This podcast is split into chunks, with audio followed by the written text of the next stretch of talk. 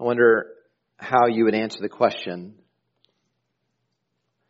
what makes a good wife? What makes a good wife?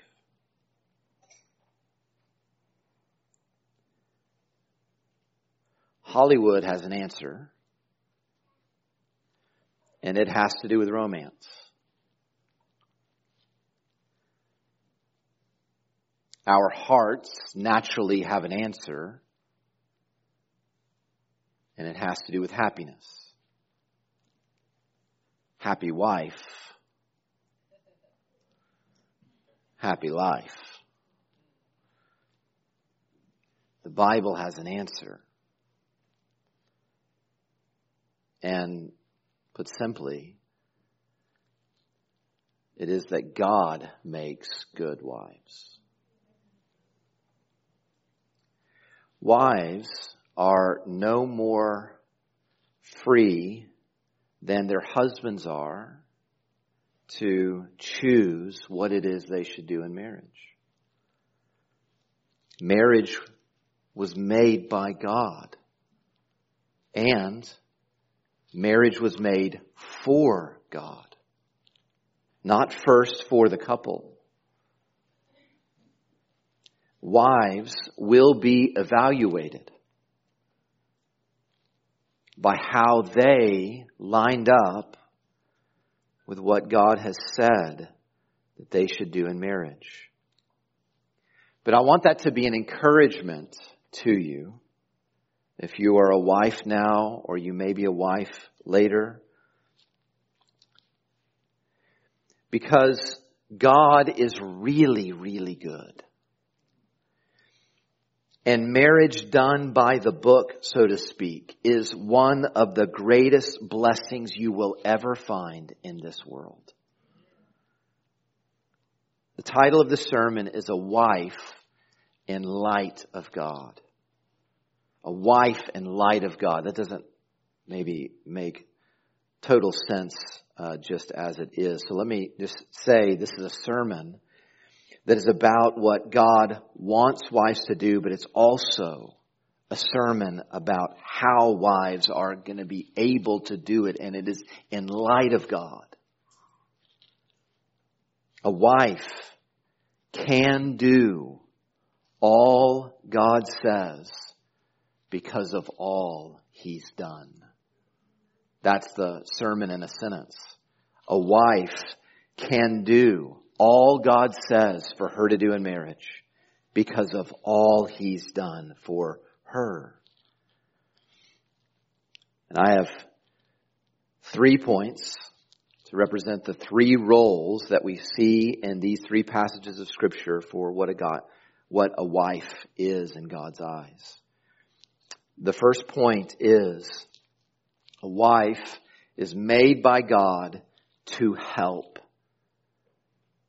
A wife is made by God to help her husband. We see this in Genesis 2 verses 18 through 25. God made the first woman to be a wife. And, and what that means is that every single wife after her can learn what it is God wants them to do from just looking at this first wife. Listen to what he says in, in Genesis 2 verse 18. Then the Lord God said, it is not good that the man should be alone. I will make him a helper fit for him. And then at the end of the chapter, he makes Eve. Wives are made by God to help. Now, listen, the wife being considered a helper is not some fad. This is not like fashion where it's hard to keep track. You know, are bell bottoms in right now? Are they out? Is it the high waters? Whatever. a wife being a helper is the reason that God gives for creating wives and for instituting marriage. When you think of wives being a helper, you, you, you can't start thinking of slavery or you hear helper and you think menial servitude. Uh, you, you think the help. I'm just the help. That's, that's not what he's getting at. Our culture has an attitude that views service roles as inferior, but beloved, God does not have that attitude towards service roles. This word, help, is used of God, that God helps more than a dozen times. So we already heard one of them from Psalm 33. It started out the service. Listen, our soul waits for the Lord. He is our help. So wives, listen to me. When God says, I'll make you a helper, He is saying, I will make you to be like me. To embrace that. To happily embrace the role of a helper does not mean you are less valuable to God than your husband. We know this because one page before, one chapter before in Genesis chapter 1 verse 27, what does it say? God made man in his image, and he's talking about humanity there. And then he said, he, he, he clarifies male and female. He made them in his image. The value of a woman does not come from the role God calls her to play. The value for a woman in God's eyes comes from her nature. She is made in God's image. She is God's image. She is on earth with male, those who we are supposed to look at and see what God is like. So wives, this is what I mean when I say you can help your husband because of what God's done and who he made you to be. He made you. He made you. He, he is giving you life now, just as he gave the first woman life. He is giving you grace now for your marriage. And he's giving you grace, first of all, to help your husband in the context of the home. To help your husband here in the context of the home. The help that, that Adam needed in Eden, this garden, uh, we see in verses 19 and 20, right after God says, I will make a helper fit for him. Then God parades all the animals so that Adam would be able to recognize that monkey can't help me in my home. No matter how advanced that monkey is. That three-toed sloth's too slow. The wife, then, then he presents his wife to him. And the wife's primary place of ministry is in the home. That is true here in Genesis 2. It's also true in the Proverbs 31 woman in verse 27. It says, she looks well to the ways of her house. It's also true in Titus chapter 2 that older women who are Christians have this this great opportunity to train younger women in the church to do what? To love their husbands, to love their children, to work at home, it says. Now, we also know she didn't just work at home. Uh, Proverbs 31, this woman makes sashes in the home and she sells it at the market. So there are going to be situations where the wife's ability to contribute financially may even be necessary for the home. But I do want to I do want to encourage you with this observation, ladies, that the main ministry that God has given to wives is in the home. So just be careful that your activities outside the home don't get in the way of the home as your primary place of ministry. And brothers, I want to encourage you. If your wife wants this,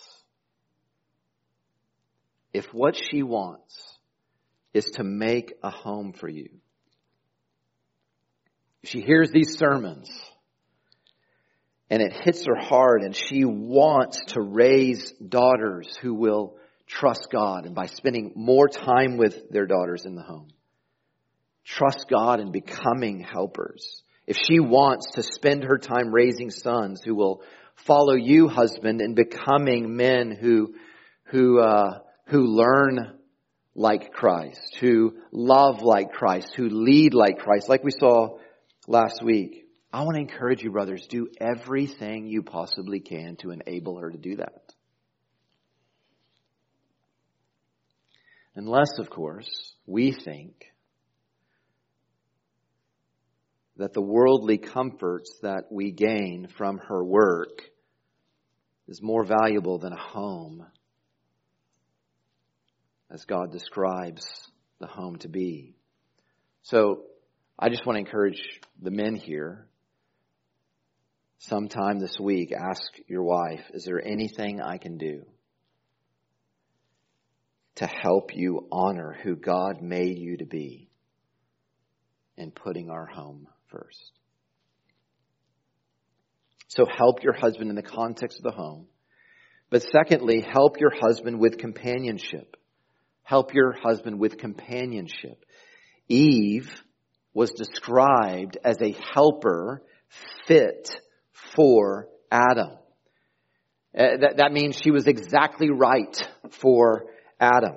And Adam knows it, doesn't he? Right when the monkey leaves and the three-toed sloth finally gets off the scene, right? God presents the woman to Adam and he says in verse 23, Adam says, this at last, this is the one. This is bone of my bones, flesh of my flesh. She shall be called woman because she was taken out of man. Wives, when a man got down on one knee or whatever and asked you to be his wife, and when you not only said yes, but showed up and you both said, I do, what was happening in that moment is like what we see in Genesis 2.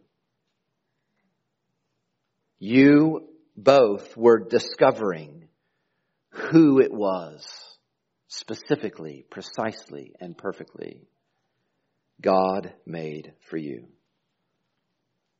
You were discovering, wives, who God made you to help and made you to help not feel alone. That's what verse 18 said. This is a companionship in Genesis 2 that is physical. Verses 24 and 25. When a man leaves his father and mother and holds fast to his wife, they become one flesh. They're both naked and not ashamed. Sex is a privilege that God creates only for marriage. And sex, this quite literally fitting together of the man and his helper that is fit for him. It's, it's something that God uses to fight off this loneliness. But helping your husband with companionship is not just physical, it's also emotional. So, listen, men. Do not look for emotional companionship from any other woman. It's not for you. And women, don't offer emotional companionship to any other man.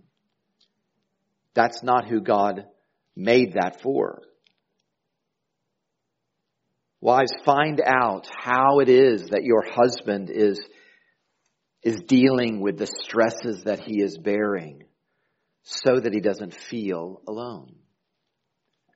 But also, um, this help with companionship is it's physical, it's emotional, but it's also spiritual. Man and woman are both made in the image of God. They're both no, made to know God. This is the this is the overarching purpose, even outside of marriage, is that we would know God and make Him known. So, wives, help your husbands with this. There should be a spiritual companionship. Pray for your husband. Speak the truth to your husband and encourage your husband to put God and his relationship with Christ even above his relationship and devotion to you. It is a really common thing in our home for, for Kelly to ask me, what do you need right now? I mean, I think I heard her say it twice this morning. What do you need right now? I think she'd excel at Chick fil A if she worked at Chick fil A. But I'm not, not trying to put you to work. You got a lot to do. Doing a lot in that home. But ladies, this would be really good if that became really normal for you. Just to come to your husband and say, How can I help you right now? Or how can I grow in blessing our home?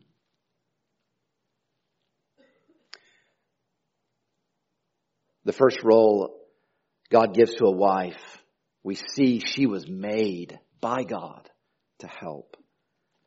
And a wife can do that because of what God has done for her.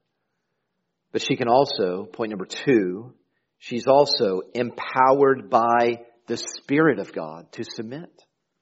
So let's turn now to our New Testaments and Ephesians chapter 5. Go, go into the New Testament and past the Gospels and Acts and the large letters of Paul.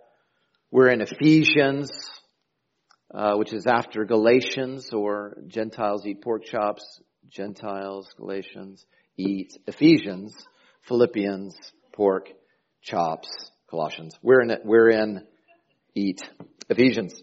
Ephesians chapter 5. Let me read to us Ephesians chapter 5, starting in verse 22. Wives, submit to your own husbands as to the Lord. For the husband is the head of the wife, even as Christ is the head of the church, his body, and is himself its savior.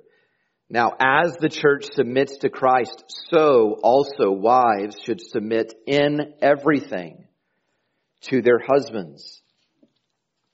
I realized the, uh, the other day that um, it's, it's nothing short of a miracle that my relationship with Toby, Tobias, my King Charles Spaniel, is as good as it is. It, it had, uh, I, I admit, a very rough start. You see, we were told that whenever you get a boy dog, Toby's a boy, that the man of the house should do something. And that is to flip the dog onto his back and expose his belly and hold his shoulders down and say in a very stern voice, I am the alpha dog. You will submit. And my kids are turning red right now because they know daddy did what the trainer told him. Toby didn't like it too much. Just held him there and I kept saying it. I'm the alpha dog. You will submit. Don't you think you came up in this place and you're going to take control?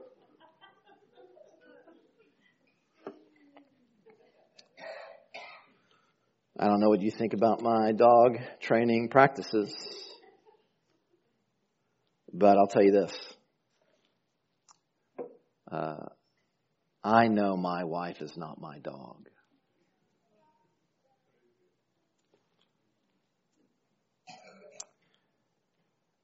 Brothers, God is talking to wives. in verse 22. We can hear him talking to wives, but he's talking to wives, he's not talking to you.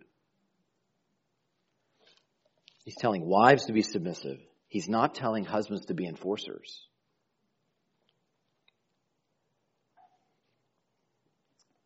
So let me, let me make this point.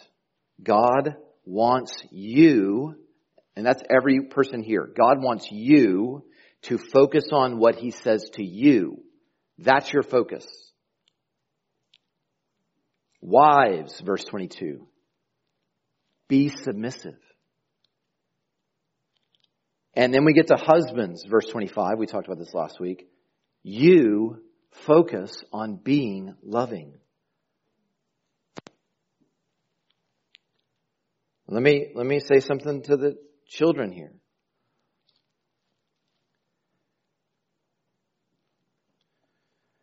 I've been pastoring long enough to know that I would spare you from the momentary comfort you will get if you settle for a spouse who is ungodly. Because often in those cases, years of pain follow. And let me, let me also say this to you, children. Who you marry, it is, I mean, it is, I can't even tell you how important it is. And being a godly spouse is more important than who you marry.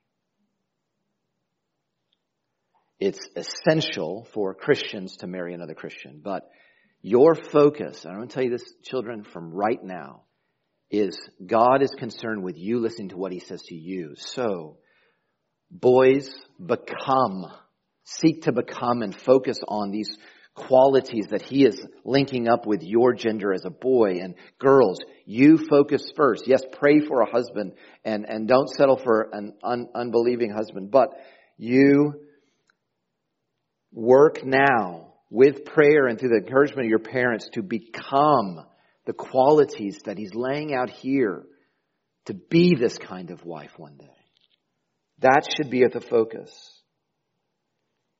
now, a wife is to submit.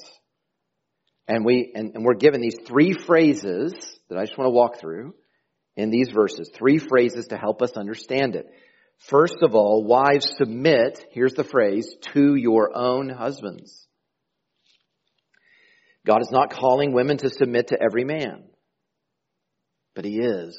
He is calling. God is the one who says, wives submit to your husband.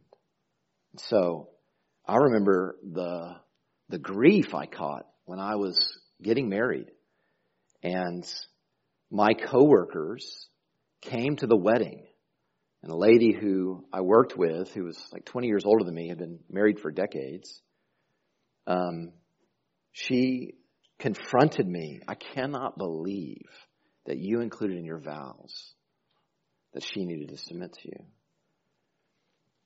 I, I want to acknowledge with her this is a hard ask for wives to submit to their husbands.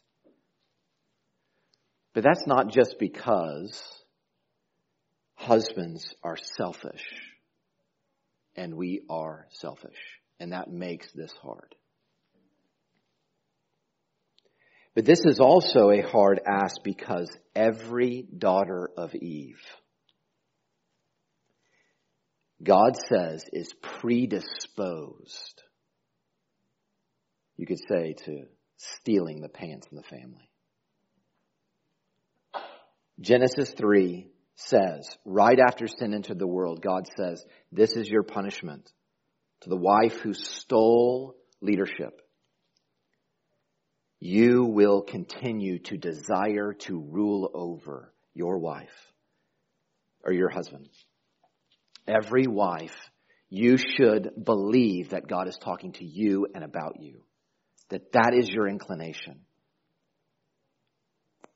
And you should be wise because Romans chapter 13 says that every authority on earth was installed by God. And if you resist the authorities that he's put in place, you will be judged. So embrace this. He calls you to submit to your own husband. And how you relate to your husband is a reflection of how you're relating to God. And that brings us to the second phrase where he says, submit to your husband as to the Lord. As to the Lord.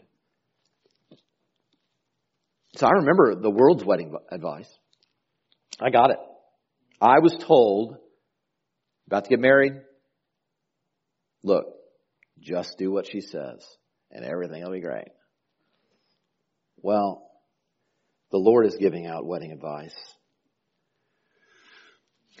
And he explicitly said in Genesis chapter 3, whenever he was punishing Adam for his sin, it's because you listened to your wife. It's because you did what she said. And the reason you did that, and the reason Eve did that, is because you both are under the influence of Satan.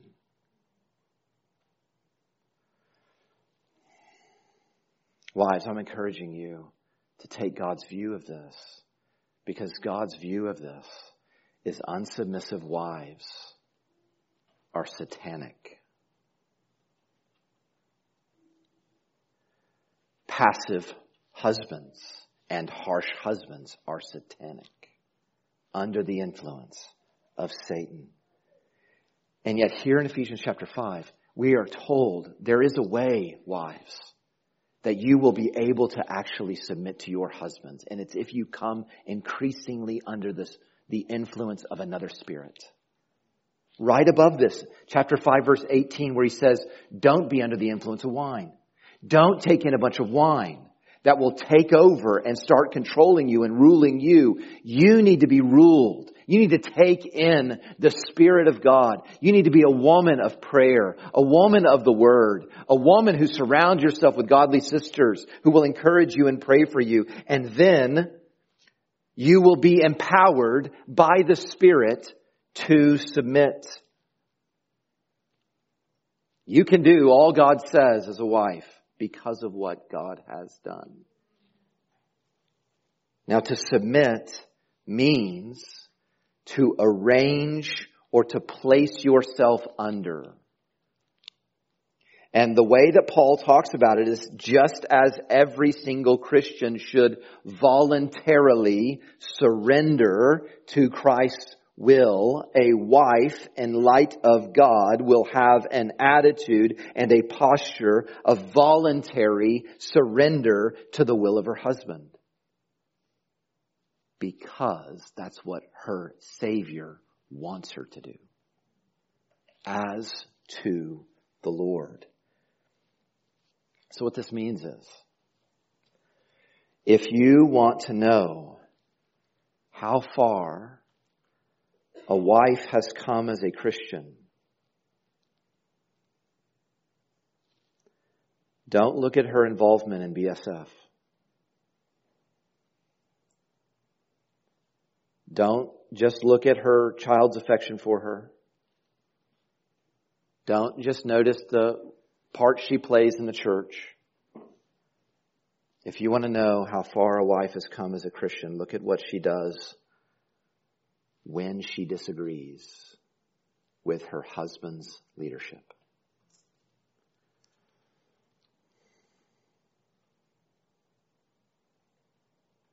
Almost 20 years ago now, Kelly had the, the pick of several jobs in, in Fort Worth.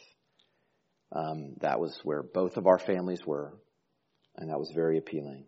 And then I said, we don't need to do that. We need to move across the country where you're going to have to settle for the one job you're offered, where we know no one, just so that I can get better trained at ministry. And that was a real moment. That was really hard. And she submitted.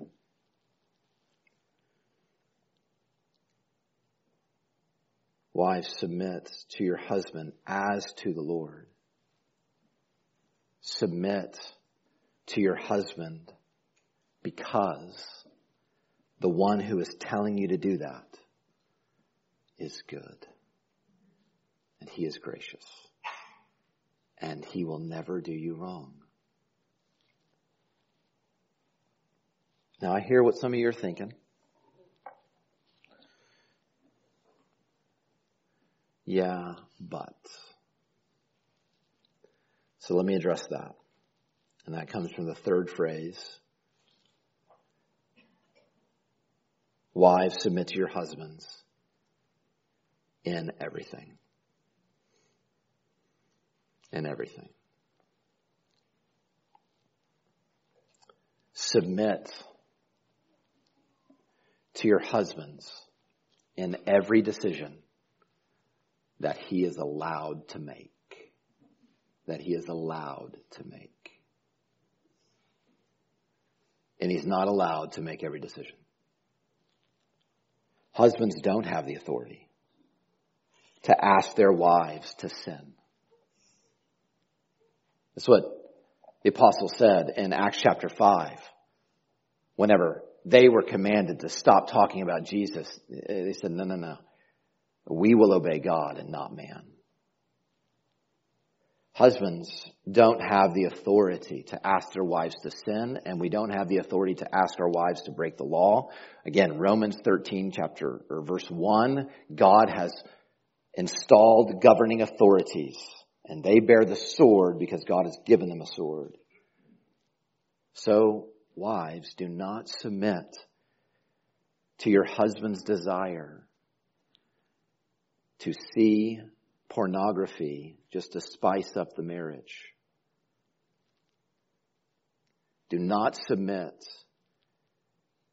to your husband's suggestion that the next year will be easier on you if you just cheat a little bit on your taxes. Do not submit to his request that you would just be okay with and support and supply for his addiction.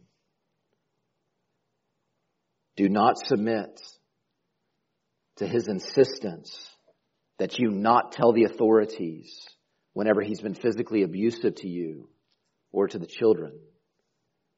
Do not submit when he tells you not to tell the elders that he's living in unrepentant sin.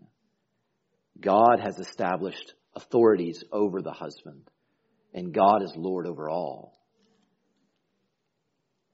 And, and here's another thing. Wives, when you submit, submit as a helper. What I mean is, husbands should consult their wives. And often we should make our plans in light of the wisdom that God is giving to us through our wives. But with all that said, ladies, you need to get ready for the temptation you are going to face. And this is the, this is the main one I think you face. And that is not to submit to your husband. Not because what he's asking is sinful, but because he is sinful. You'll be tempted because he's sinful not to submit, but that is why we had 1 Peter 3 read earlier. That's the exact scenario. And God says there, I want wives to submit even when their husbands are disobeying the word. And you stretch that out, and what that means is even when your husbands don't obey any of the word, don't obey God at all, are unbelievers. So, ladies, don't sin against your God by refusing to submit to your husband just because he's sinful in the way that he's leading. What that means is, ladies, your husband is going to have some stupid ideas and some stupid plans. And if they're not sinful, and if they're not illegal, maybe I should say it again. If they're not sinful and they're not illegal, you should submit. And you should do so with confidence that the Lord's face is shining upon you. That he is pleased with his beloved daughter and that he will take care of you. And he will take care of your husband as well. Brothers,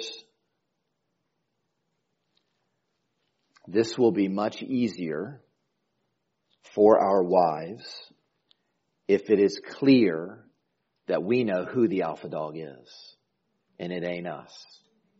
It is the Lord Jesus Christ. And one day we will stand before him and answer for whether we used our leadership and authority in a way that is reflective of him and that is pleasing to him. And brothers, I want to say this, and I hope this is an encouragement also to the children. Finding a submissive wife in this world in this world of self obsessed rebels. Finding this kind of wife is more amazing than finding life on Mars. it, it is. She could not be that apart from God's gracious intervention. And if you know even a taste of that grace, well, brothers, cherish her. Don't trade her for a trillion dollars. And guard her. Guard her from discouragement.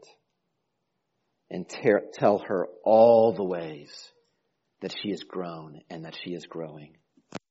And you make sure she knows just how precious she is to you. Before we leave Ephesians 5, I do want to see the end of the passage in verse 31 where it says, a man shall leave his father and mother and hold fast to his wife. They become one flesh. That's the Genesis 2 passage we saw. But verse 32 says this mystery is profound. And I am saying that it refers to Christ and the church. That's what's at stake. And wives who submit. So you're telling the world just how worthy Christ is of submitting to. You're modeling for Redeemer Church how much we should submit to Him. What a calling. How impossible. With God, all things are possible. wife can do what God says because of what God has done. He's given you the Spirit to empower you to do this. The role of a wife is to help in light of the Creator. The role of a wife is to submit in light of God the Spirit. And now we add the role of a wife is to respect in light of God the Son. In light of God the Son. Point number three is wives are redeemed by Christ to respect.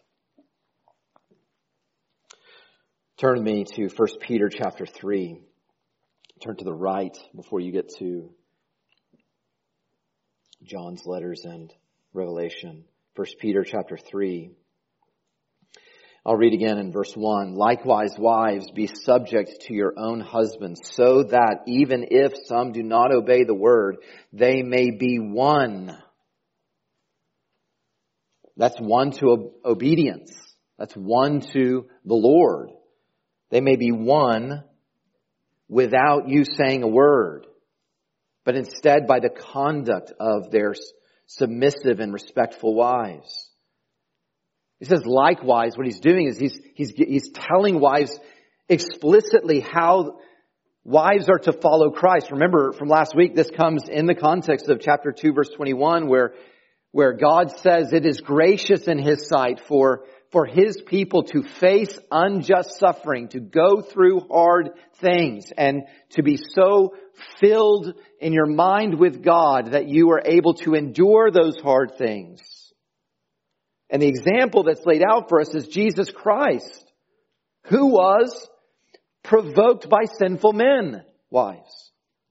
Sort of lays out for us. And, and what does he do? He, he doesn't retaliate. He doesn't make threats.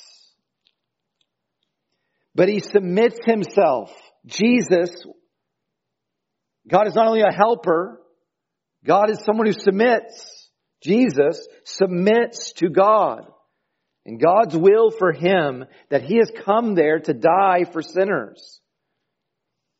Wives, you've been redeemed by Christ, it says, partly for this purpose, to respect your husbands. And you can do this because of what Christ has already done for you. That's what he's saying. Christ has already suffered for your sins. God is all, Christ has already washed away all your guilt. God has uh, Christ has already made a way for you to be in perfect peace forever and ever with God. That's how you can do this. And that is the most important message for each one of us here is to know that apart from Christ, we would live forever away from God. But Christ has come. The Son of God has died on the cross he did not sin in those moments so that he would have no sin to die for, so that when he dies for sin, he dies for other people's sins. And Christ exchanges his righteousness with ours so that we have the perfect record in order to be with a perfect God. And that means if you're convicted right now because you're a failing wife, Christ has died for sinners to forgive people like you. And if you're here and you realize as a husband you've been harsh, that's what you're focused on is how crushing you have been toward God's daughter. Christ died for sinners and he can forgive you as well. If you're here and you're not a husband, you're not a wife, but you you know you're a God denying rebel, Christ died for sinners. And he can make peace between you and God as well if you trust in Him and turn from your sins. Wives, you're going to need to keep doing this. You're going to need to keep the cross in front of your in front of your eyes. That's why this follows right after looking at the cross. And what that means for you is even if your marriage is really hard, and even if your husband is really harsh, you need to believe this. God is not punishing you for your sins. Your marriage is not a punishment to you. He's not being unkind to you. He loves you. He died for you. He will never do you any wrong. You, in this hard marriage, have returned to the shepherd and overseer of your souls, and he will guide you all the way to heaven. And along the way, wives have this powerful influence, it says in verses 1 and 2. Even when their husbands are living in a spirit of, of rebellion, wives, you still have influence. But it says, in that case, when your husband is living in a spirit of rebellion, your influence is not verbal, it's behavioral. They may be won without a word by the conduct and behavior of their respectful wives. I want you to see the connection. This was in Ephesians 5, but we didn't look at it. In 1 Peter 3, this connection is here again, and that is that respect, respect, um, the call to respect husbands is related to this call to submit to husbands. So verse, chapter 3, verse 1, wives, submit to your husbands. And then there's this respectful conduct in verse 2. They're connected to one another, essentially. And then in verse 5 it says, this is how holy women have always hoped in God by submitting to their husbands. And, but notice how, how it's explained in verse 6. Sarah has this attitude of calling and viewing her husband as Lord and respectful. So, this is what this means. Those who submit to their husbands outwardly can do so if they first respect their husbands inwardly. That's why he starts talking about the hidden person of your heart.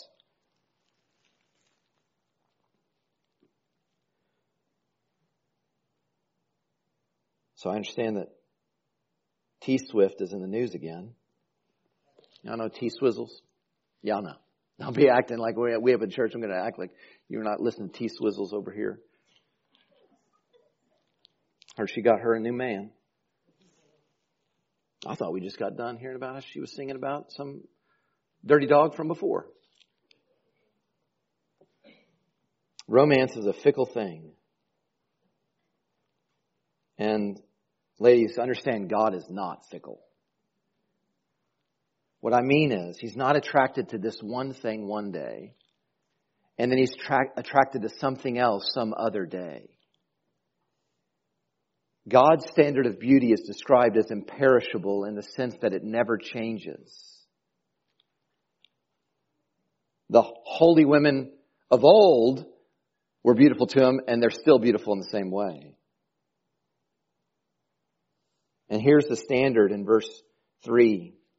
Do not let your adorning be external, the braiding of hair and the putting on of gold jewelry or the clothing you wear, but let your adorning be the hidden person of the heart with the imperishable beauty of a gentle and quiet spirit, which in God's sight is very precious. Respectful wives have this beauty mark. It's all over them. It's the mark of gentleness or kindness, where she is more concerned about others and especially more concerned about her husband than she is of herself. Respectful wives are not hard. They're not demanding. They're not nagging or manipulating to get what they want. They're gentle. They suggest. They're gentle in their suggestions, not demanding. Respectful wives bear the beauty mark not only of gentleness, but also of quietness. A respectful wife is not quarrelsome. Someone who's constantly blaming her husband. Someone who is tempting her husband to sleep up on that roof, because it'd be better to do that than to sleep next to her, the Proverbs say. A respectful wife is quiet. And this is what it means to have quietness of heart. It means to have a calm heart. It's a heart that is calmed by a complete confidence in the Lord, not in the husband a complete confidence in the Lord. That's why it's described in verses 5 and 6 as this is how they hoped in God. Their hope is placed totally in God. Gentle and quiet wives respect their husbands. And that word respect is, comes from the word fear. It's the same word. It's used elsewhere of the regard we're all supposed to have for God, but it, God is not saying that wives should be scared of their husbands. It, what, what he's saying when he says fear or respect is that wives need to see to it. There's a command that you respect and honor your husband. So I want to encourage you, wives, look for ways to celebrate your husband's strengths. That will make him feel respected. Look for a way to to celebrate his successes. This, this will make him feel respected if you are resisting the temptation to roll your eyes when he's wrong or to laugh at him. Make sure you have figured out what it is that makes your husband feel respected and what it is that makes your husband feel disrespected. You can respect him by being a champion of the decisions he makes. You're out there telling everyone what a good idea it is. And you cheer him on in private. And you cheer him on in public. And you honor his wishes for how the children are raised. My children run to me. Now, this is not a wish that I express to my wife. I never had to tell her anything. They run to me every time I come to the, come to the door because they've watched their mom treat me with respect.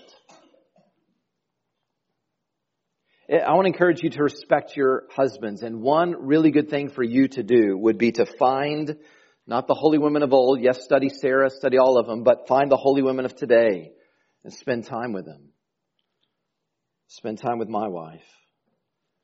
Spend time with Susan and Sarah and Kim and Emily and Marcia and Val and the Katies and Linda and others. You can spot them if you look. Wives who are excelling at respect by the, you, you can see this by, by the esteem that their husband kind of knows that he has from her. But in the same way, a wife who resists what God says, a wife who resists what God says can also be seen on their husband. Just gonna shoot straight with you. Little pastoral observation. Pastors are called to know the sheep and watch the sheep, and sometimes a man can carry around a nervous energy because he's scared. He's scared of upsetting his wife. He knows, he's been trained to know, if he does not fall in line with what she wants, he is going to pay. And ladies, I just want to say, being demanding and being easy to offend is just another way to try to rule over your husband. I wonder, would you be willing to ask your husband this week, do my expectations of you make you afraid to offend me? Now, if he is an unbelieving man, or if he is a harsh man, or if he is a passive man, then you may need to process whatever he says with a trusted sister. But if he's a godly man, you should listen to what he says. And brothers, I, I want to encourage you, don't miss this opportunity. If your wife is humble enough to respond by asking you that question, don't miss the opportunity to encourage her growth in what God wants for her. And do not miss the opportunity that God is giving you to be gentle.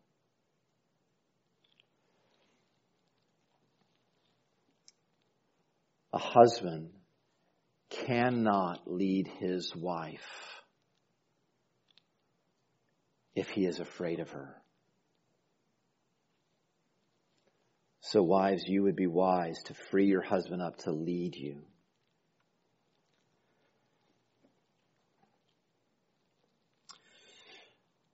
Kelly and I got engaged less than nine months after God saved me. And uh, going through these two sermons just had me reflecting upon this. I need to share it with you. I was not looking for a helper. I was not looking for a wife to submit to me or to respect me. I was head over heels for Kelly before God saved me. I would just be pleased if she would say yes to being with me forever and me not being miserable without her. I tell you that. And I, also tell you this Kelly had no role models of this. She had to grow in these qualities. And I'll just say, because I've got the mic, she excels in these things. And you know what that means? It means that God is gracious. Hear me. God is gracious. If you are discouraged by how far you have to go to be a godly wife or a godly husband, if you're afraid that your spouse will never be who God calls them to be, listen to me, hope in God. Hope in the Creator who is all powerful and who will give you everything you need. Hope in the Spirit who will guide you into all wisdom and who will give you the power that you lack in order to resist your sinful temptations and trust the Lord. And hope in the Son who forgives and the shepherd who's going to lead us back to God. That is the God who is at work in our marriages. Friends, listen to me. The greatest factor in who you are as a spouse and who you can become as a spouse, the greatest factor in what your marriage can become is not what your marriage is now. It's not what you or your spouse are doing right now. The God of all grace is the greatest factor in our marriages. Hope in Him. He is a helper, after all. Heavenly Father, we come to you and we ask that you would take this full message and bear much fruit in it. God, pour out your grace upon your daughters who you love dearly and enable them to do all you say because of all you've done. And we ask this in Jesus' name. Amen.